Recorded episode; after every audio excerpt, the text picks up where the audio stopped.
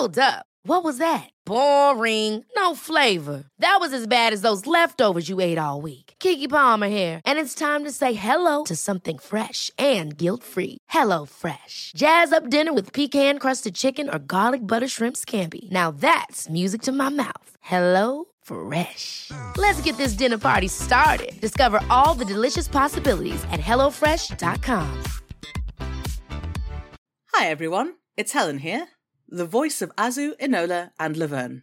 Today, I'm here to tell you about Woe Begone, a podcast launched on the RQ network.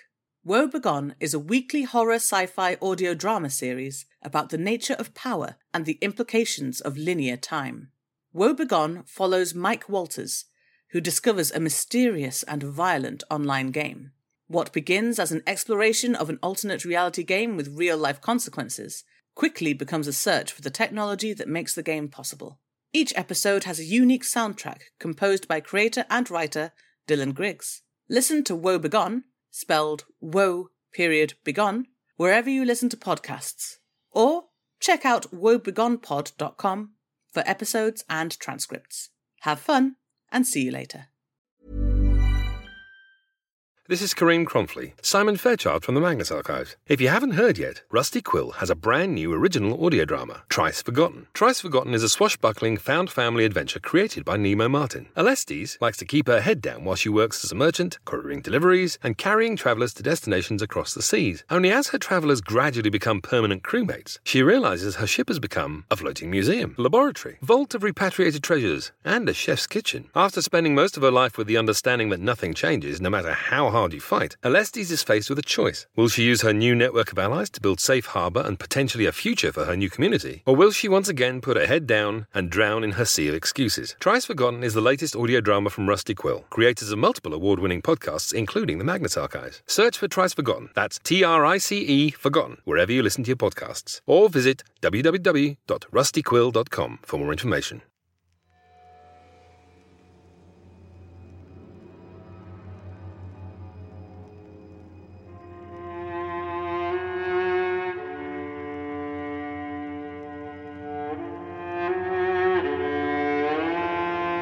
Rusty Quill presents The Magnus Archives.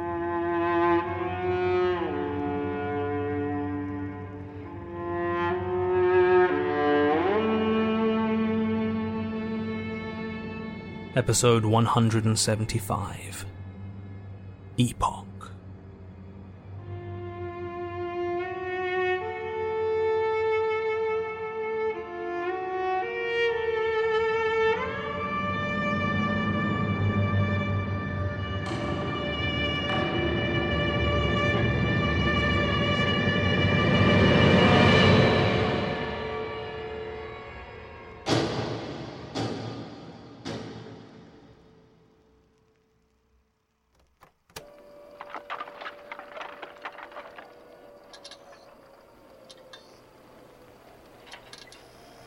Item A stubborn lamp. Approximately a foot and a half long, stand made of discolored brass with a crude fleur de lis pattern and slightly melted at base. Shade constructed from satin, original color impossible to discern due to assorted stains, likely blood, oil, and paraffin wax. The bulb is imprinted with the words Long Life despite appearing to contain a standard tungsten filament. There is a long, thin crack that runs the length of the bulb, and it is remarkably easy to cut yourself on the thin glass. With the vacuum compromised, it should be impossible for the light to turn on. The power cable is severed about three inches from the base of the stand and writhes like a beheaded snake. There is nothing in this place to power it. Despite all of this, a thin and sickly glow can be seen from underneath the lampshade, an irregular, pulsing light that casts rotten shadows on the piles of detritus and clusters of ash and bone that surround it. Where its sputtering illumination falls, the color drains from everything, leaving nothing but a faded grey. It cannot survive, but still it clings to its existence destroying everything around it. It smells like death. Leah's fingers are worn and dry, their colour painfully faded, save for a streak of scarlet that drip drops from her cut fingers as she furiously scribbles her findings into the notebook. The pages tear with the frenzy of her writing as she desperately tries to keep her thoughts alive. Fauna A mouldering seagull. Larger than any related specimen to be found before the Anthropocene age, this bird has been rendered flightless by the tightly woven plastic netting that winds around and around its torso, digging into the skin beneath the feathers and bulging over the strange lumps and tumors that cover it. Its feathers have turned an oily black, and its vestigial eyes are pale and sightless, relying instead on the sounds its prey makes as they traverse the noisy junk piles of the discarded landscape. Its beak has become hard, and its edges are serrated, allowing it to tear apart the tin cans and hard plastics that shield its food with ease. Its legs are long and many jointed, allowing it to move across the uneven ground, and its throat is blocked with concrete, preventing it from crying and letting it move among the ruins in complete silence. Nests in the rusted out hollows of fleeing cars, constructing intricate shelters for its young out of corpse hair and wiring. Its eggs are rusty, covered in slime, and its chicks are born with plastic rings around their necks. They smell like ammonia and salt, and their name is meaningless, as there is no longer such a thing as the sea. Leah hides behind a cracked vending machine, waiting for the thing to pass. She knows it can hear the rapid scratch of her broken pencil but it is all she can do to get it down, get it all down on paper. Another futile warning of a future that is already here. Item A history book. Hardback, 8.5 by 11 inches and approximately an inch and a half thick, although the number of pages is impossible to discern. Its dust jacket has long since been lost, and what remains is wrinkled maroon cloth over soggy bookboard. The faded letters of a partial title can be seen embossed into the spine. The words, A Brief History of, can be made out clearly, but the rest has been burned away. The spine is cracked and broken, but the volume itself cannot be opened. The book has clearly been submerged in some sort of fat or binding agent, and the paper within it has fused together into a single, indistinguishable lump of pulp. The wet mass within it retains sufficient moisture that if the covers are pressed upon, a thin rivulet of clear liquid will run like tears down the book's cover. If you do this, the book will scream. It is a stupid thing. A long dead trinket that was of no use to anyone even when it puffed itself up with the factious intellectual dribblings of those who believed the past was any defense against the future. Bloated as it was with the hagiographies of war criminals and smugly grinning murderers. Now it serves as a suffering reminder of everything that has been lost. Which is to say, nothing of value. Leah hates the book. She cannot shake the feeling that once, long ago, she read it, seeing within its pages the stark importance of taking action, of trying to change the world for the better and avoiding the dead, nightmare future that kept her awake at night. But it was doomed from the start, and those that salivated at the thought of a place in history had secured nothing except its end. Item A laughable umbrella. Look at it. What does it think it's doing here? lying there, broken, skeletal. There hasn't been rain in fifty years. The soil is cracked and parched.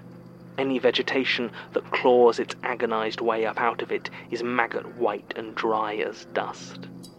The only moisture is from the wet rot of the junk piles that stretch 30 feet above the ground in all directions, spilling out into the sandy, sloping basin that was once a seabed. Stupid umbrella. Does it think there is a monsoon coming? Does it even remember what a cloud of water vapor looks like? The clouds that pass now are oily and stink of sulphur waiting for you to stop paying attention before they climb down your throat and settle in your lungs. Perhaps this idiot apparatus thinks it can protect from the relentless heat of the sun, but its fabric is torn and ruined, hanging from the snapped metal limbs, desperate for a breeze to stir it from its complete stillness. Take a moment to sneer at this corpse of an umbrella and wish for a moment you had water enough within you to spit on it. Leah can barely tell what she's writing anymore. The catalogue of horrors she's compiling, this report on everything for nobody. But what else is she to do? What else can even come close to quelling the fear that suffuses her existence? Fauna the thing that lives. Something lives in the Anthropocene age. Not a twisted reflection of a natural world, not a parasite or a scavenger or a cockroach, but a native. Something born in the sloping shells of sagging concrete towers that tastes the tang of rusted iron in the air and knows that it is home something that does not know or care what a human is any more than mankind thought of the creatures that once lived in the shells they found on the beach. It moves through the stacks of garbage like a beetle through filth, and its smile is all too familiar, though its eyes are dark and empty. It cannot be seen in its entirety, for it keeps itself covered but its long, unfurling tongue may be seen emerging, pink and bristling with long, hair like taste buds, hunting for something old enough to eat. It whispers to itself in the dark, and sounds like snippets of old toothpaste commercials and adverts to join the army. It is hard to tell if there is more than one but either there are several of them of different sizes, or there is just the one, and it is getting bigger. It is our replacement, and it is welcome to the world. Even if Leah had known, if she had had time to warn them, who would have believed her? Who would not have laughed her out of her life if she had described the horrors that were to come in their true and vivid detail? But there is no one left to warn, though that does not slow her hand even a moment. She ignores the burning pain in her forearm, where the thing's rough tongue has torn a section of her skin clean off. Item A forgotten bone. Whose is this? Pale white and stained with thick black tar. A human bone that much is clear, too big to be a child's at least. Can a bone seem familiar? The shape of it echoing through your mind like a face seen only in dreams. It may be followed up to a rib cage, still sticky in places with soapy cadaver fat, and closing around a crumpled beer can where the heart should be. There's a skull as well, yellowing in the thick dust of the open air. Strange. Everything here is either bone dry from relentless heat, or damp through from decomposition and stagnant decay. Lifeless yet decaying, the world we have left behind. Leah considers the bones for some time. Does she know them? Are they hers? If she had been quicker, more forceful in her warnings, might they still be alive? Her pencil is broken, but her notes, her warnings from this new world are far from complete. She snaps off another rib and continues writing.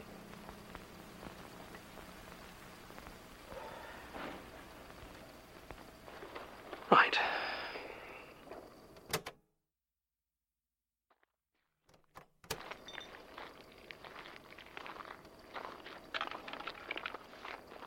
You know what?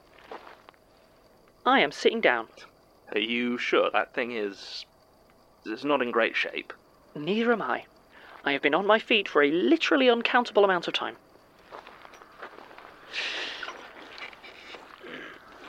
Hmm. How is it? Great. It's great. Lovely couch. Right. Well, rest up, I suppose. It's two seater. Yes, it is. Hard pass. Thank you.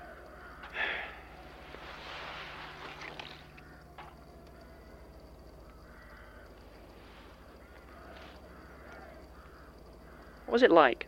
What? This place is. its statement. Nothing too surprising. It's a domain designed to eke fear out of those afraid of a world destroyed by human hands. It, uh, it dwells on it.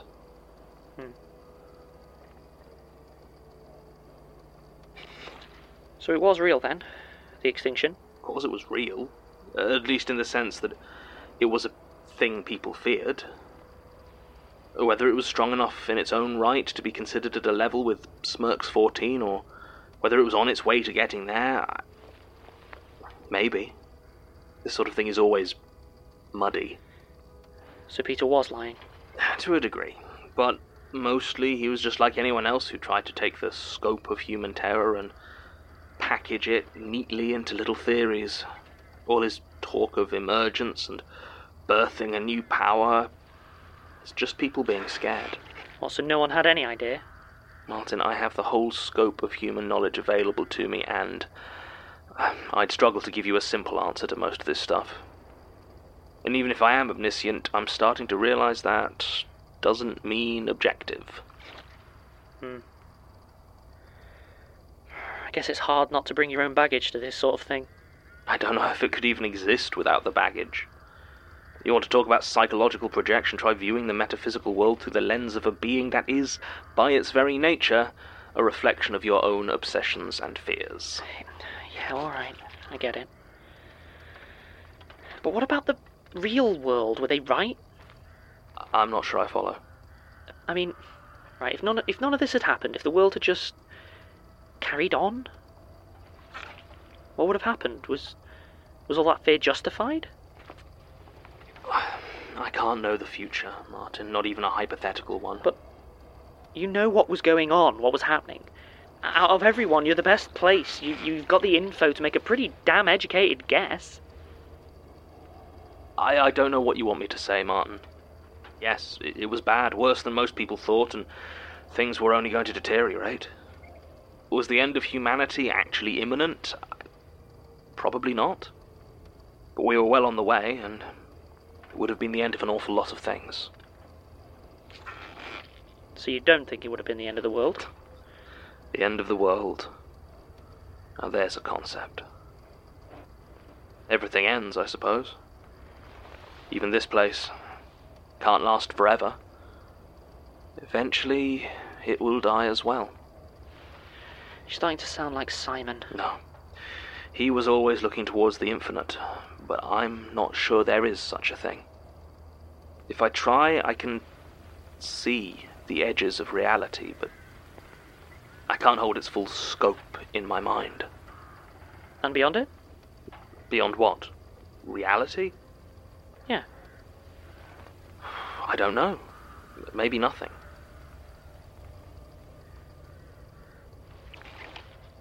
John, What? do you know if, like, gods, religion, the afterlife, all that stuff, do you know if any of that was real? Really rolling out the big questions today. Sorry, it's just. This place just brings it out in me, I guess. If there is a god, or gods, or an existence beyond this world, the eye can't see it. It sees the fear of it, but nothing of its truth. So, is that a no? It's an I don't know. Although, people's faith, it hasn't saved them. Not here. True. Why do you ask? Didn't think you were at all religious. No, I'm not. Mum was, but I, I, I don't know. With everything going on, it, it certainly feels less far fetched. Besides, at this point, I'd take any help we can get. I don't know how kindly any god would look upon what we've done. Thanks for that. Sorry. Let's get out of here. This place is making me a bit too. Existential. Wait, What? where we're going, the uh, the next domain. Uh, I've been meaning to tell you, but it's well, Spit it out, John. Basira and Daisy. We're close. Wait, what? Wait, really? That's brilliant. What are we waiting for? Let's go. I- yeah, it, it's it's not it's not going to be easy. Things aren't good. Oh my goodness, really? And here was me thinking the apocalypse was going oh so swimmingly. Yes, all right. I just meant I, I know what you meant. I can still be keen to see our friends. true. Besides, we can help them now. Yeah. Yeah.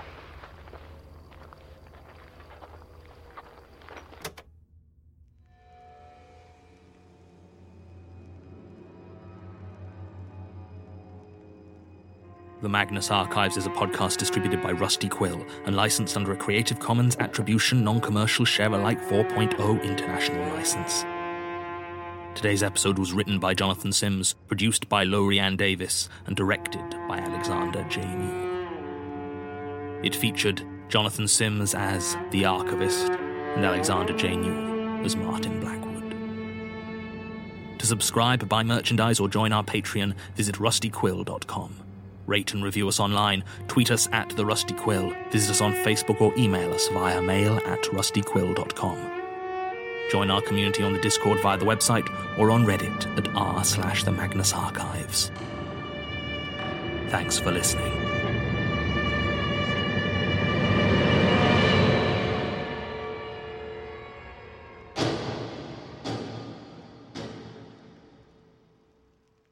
Hi everyone, Alex here.